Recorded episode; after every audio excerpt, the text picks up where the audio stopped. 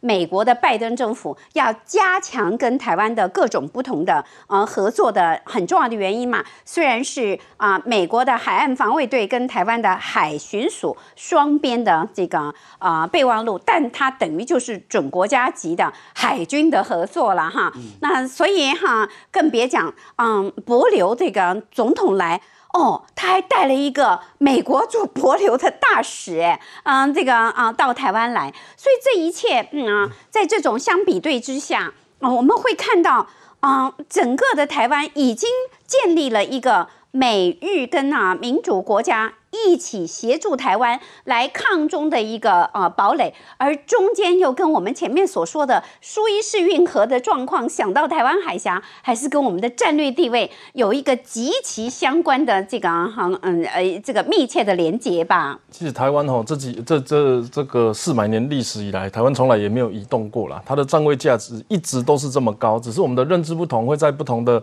呃不管是殖民时期或者是民主时代，我们对自己的这个战略位置。自我认知不同啊，所以有的时候感觉到很有自信，有的时候感觉到好像会被中国拿走。那但是呢，我常讲，我们不要坐地起价，但也不要唾面自干，确确实的了解台湾在国际地位以及我们现在这个战略位置扮演的角色，还有它的价值，我们才有办法准确的判断说我们现在应该要做什么事情。坦白讲。中国跟美国在太平洋之间的这个呃争夺也好，或者是说这个运输线呐、资源等等的这个呃两大角力战啊，包含过去的不管是贸易等等的市场等等的竞争，最大的状况就是台湾海峡这个运输线里面，其实它一直都扮演着非常重要的角色。我换个方式讲。大家知道马六甲，刚刚讲苏伊士还有巴拿马运河是我们这个世界上三大运河。如果台湾的海峡不是共有，是中国内海的话，我跟你讲，台湾一点价值都没有。为什么？因为这个地方它就是变成是你要经过中国同意才能取得的一个航道。但今天台湾跟中国两个两个这个政权分江而治，分台湾海峡而治，而它不是叫中国西南海。得到它最大的原因，就是因为。我们聊两个不同的政权，而且其中在台湾这一个还是民主政权，坚持着民主自由价值，以经济跟这个民主自由国家做连结，与军事作为后盾。所以这个地方有多重要呢？我讲一个很简单的，它本来就是会频繁搏火的地方，它本来就是共军你要出海绕道做演习都会经过台湾。我我换个方式讲。今天苏伊士运河躺在那边有没有去挑衅长龙货轮？没有吧？可是就是因为它很频繁的运输，它该塞到的时候它就会塞到了。今天台湾站在这个地方也是一样，它根本没有时间去挑衅中共，也没有时间去惹美国。可是因为我们战略的位置就非常重要，我们上面有宫古海峡，下面巴士海峡，从这里这个地方，我们过去讲印太战略之外，还有另外一条军事同盟线叫 JOTP 哦，J 就是日本，O 是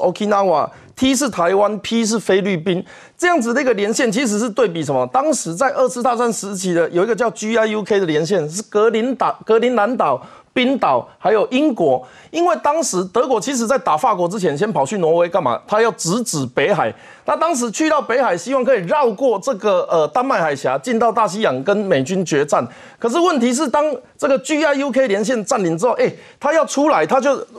英国飞机每天固定在当时的丹麦海峡上面飞，就像现在我们台湾的空军在我们的这个不管是巴士海峡、宫古海峡飞，你只要有一只虫子出去，我们都看得到啊。所以当时大陆群、大陆型的国家，不管是德国或者是苏俄，在二次世界大战乃至于冷战都没有办法从美国的这个对抗之中取得优势。最大的原因就是没有办法出海，因为这个 GIUK 防线把这些。陆地型国家所在里面，那今天 JOTP 的状况也是一样，从日本到台湾到菲律宾，我们的岛屿更绵密、更复杂，我们的这个军事巡逻更频繁。台湾也比冰岛的军事武力强大，菲律宾也比格陵兰岛更适合布置海空军。如果全世界最密集，后会关心到这个战争局势升高的地方，同时也是最好做好最准备的地方，就是在我们台湾的海峡。所以今天这个状况，尤其是以刚刚苏伊士运河的这个这个，我一直讲苏伊士都会想到有一个伊斯姓苏的感觉，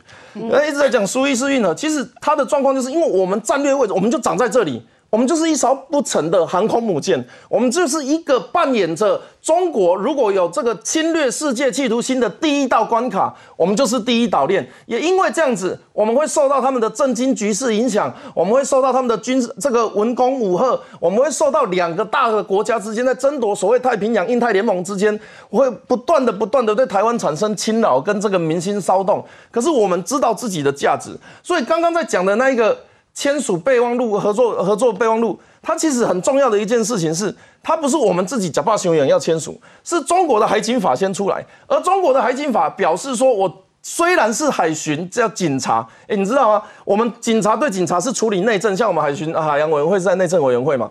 他是处理说，哦，我有小偷，我偷捕鱼啊，我破坏环境啊，所以我的海上的警察哦叫海巡过去处理，他们的海警也是一样的状况。可是他们这次海警法上升到可以去抓外国的船只。那这样子就有问题了，因为他可能会上升到战争行为，企图游走在灰色地带，用海警法的高度去做，可能有这个战争，或者是把台湾归纳于他们自己内政的这个逮捕行为。所以为了反制这件事情，上个礼拜我也在外交部咨询的时候，要求外交部要提供一个国际高度的建议，与我们有这个可能军事同盟的国家签一个类北约组织，签一个我们可以类这个准军事同盟。当然我知道我们不能够把它上升到哦，我们就是海军对海军联合演习，第七岛链，然呃第一岛链我们第七舰队怎么样通过台湾，然后我们的舰队跟在后面，这么做不到。可是我们可以做得到的就是类军事同盟。所以在签署这个合作备忘录之后，也确定在这件事情上，中国是不能够在海上去侵犯我们的主权。好，博维，他这些艺人呢，他可以啊，为了他的商业市场，但是他就不要来拿我们文化部的补助啊，哈，有道理，这个应该应该可以跟政府行政部门。建议一下，不过哈，这个我的理解啦，当然有一些艺人他会推给经纪公司啊。不过我还是要讲，这经纪公司你选的你也要负责啊，这个责责任切割不掉，不能说为了要中国的市场的时候啊，你就嗯怎么样的跟他们运用关系啊，怎么样的呃低调不配合，好呃低调不表态呃对台湾的热爱。等到中国这边出事的时候，你又要表态对中国的热爱，这两件事情都在一起的话，你就慢慢的会从台湾人变成中国人。你不可能一手支持台湾凤梨，一手支持新疆棉花吧？因为这是价值的冲突跟矛盾。为什么这次西方国家对新疆棉花的这个这个效应比过去的一些抵制还要来得更强烈哦？当然，跟美国历史过去对这个黑奴事件有非常强烈的感受。他是在这个二零二零二零总统选举之后，美国全国不分党派难得一见的对中国制裁这件事情有高度的共识，因为那是美国过去的伤痕。而提到棉花，想不到在一百年前的美国发生事情，现在世界上还在发生。这对于作为所谓世界警察跟领头羊的美国完全不能接受。而中国的抵制方式也非常的幽默哦。其实这件事情从头到尾都不是个别品牌发动。的事情，他是一开始由川普曾经讲过我要抵制新疆棉花，但他还没有执行任何具体的措施的时候，他就被换掉了。那他换掉之后呢？有一个棉花的组织叫做 BCI Better Cotton，他的意思就是说我要帮全世界找比较好的这个栽种品质，怎么样的环境，然后把棉花分类成不同等级，在这个同时，我们去跟他做气作。而且我会媒和世界的大品牌、大厂商来跟这些棉花农做价格的匹配，让他们可以有一个稳定的收入啊！这也是这个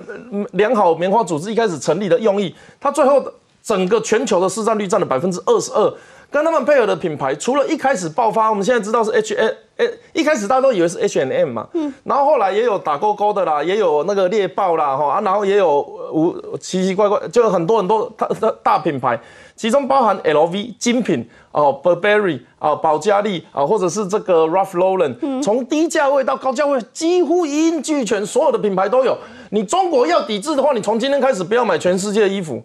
你理论上要抵制是抵制这一个 BCI 组织，因为他们说。新疆的棉花农资讯不够透明，而且有践踏人权跟强迫劳动的问题，所以从今天开始，BCI 不愿意。去年十二月十号，BCI 不愿意使用这个新疆的棉花。他一开始是这样子，这个组织做这件事情，可是他的成员几乎是全世界国际品牌都在里面。而且中国自己在郑州昨天的事情而已。啊，因为这个品某个品牌打勾勾的品牌受到打击，于是呢，他们说啊，那不然我们降价促销好了，居然全部从开店之前就排到爆炸，排到客满，而且门一打开就抢购一空。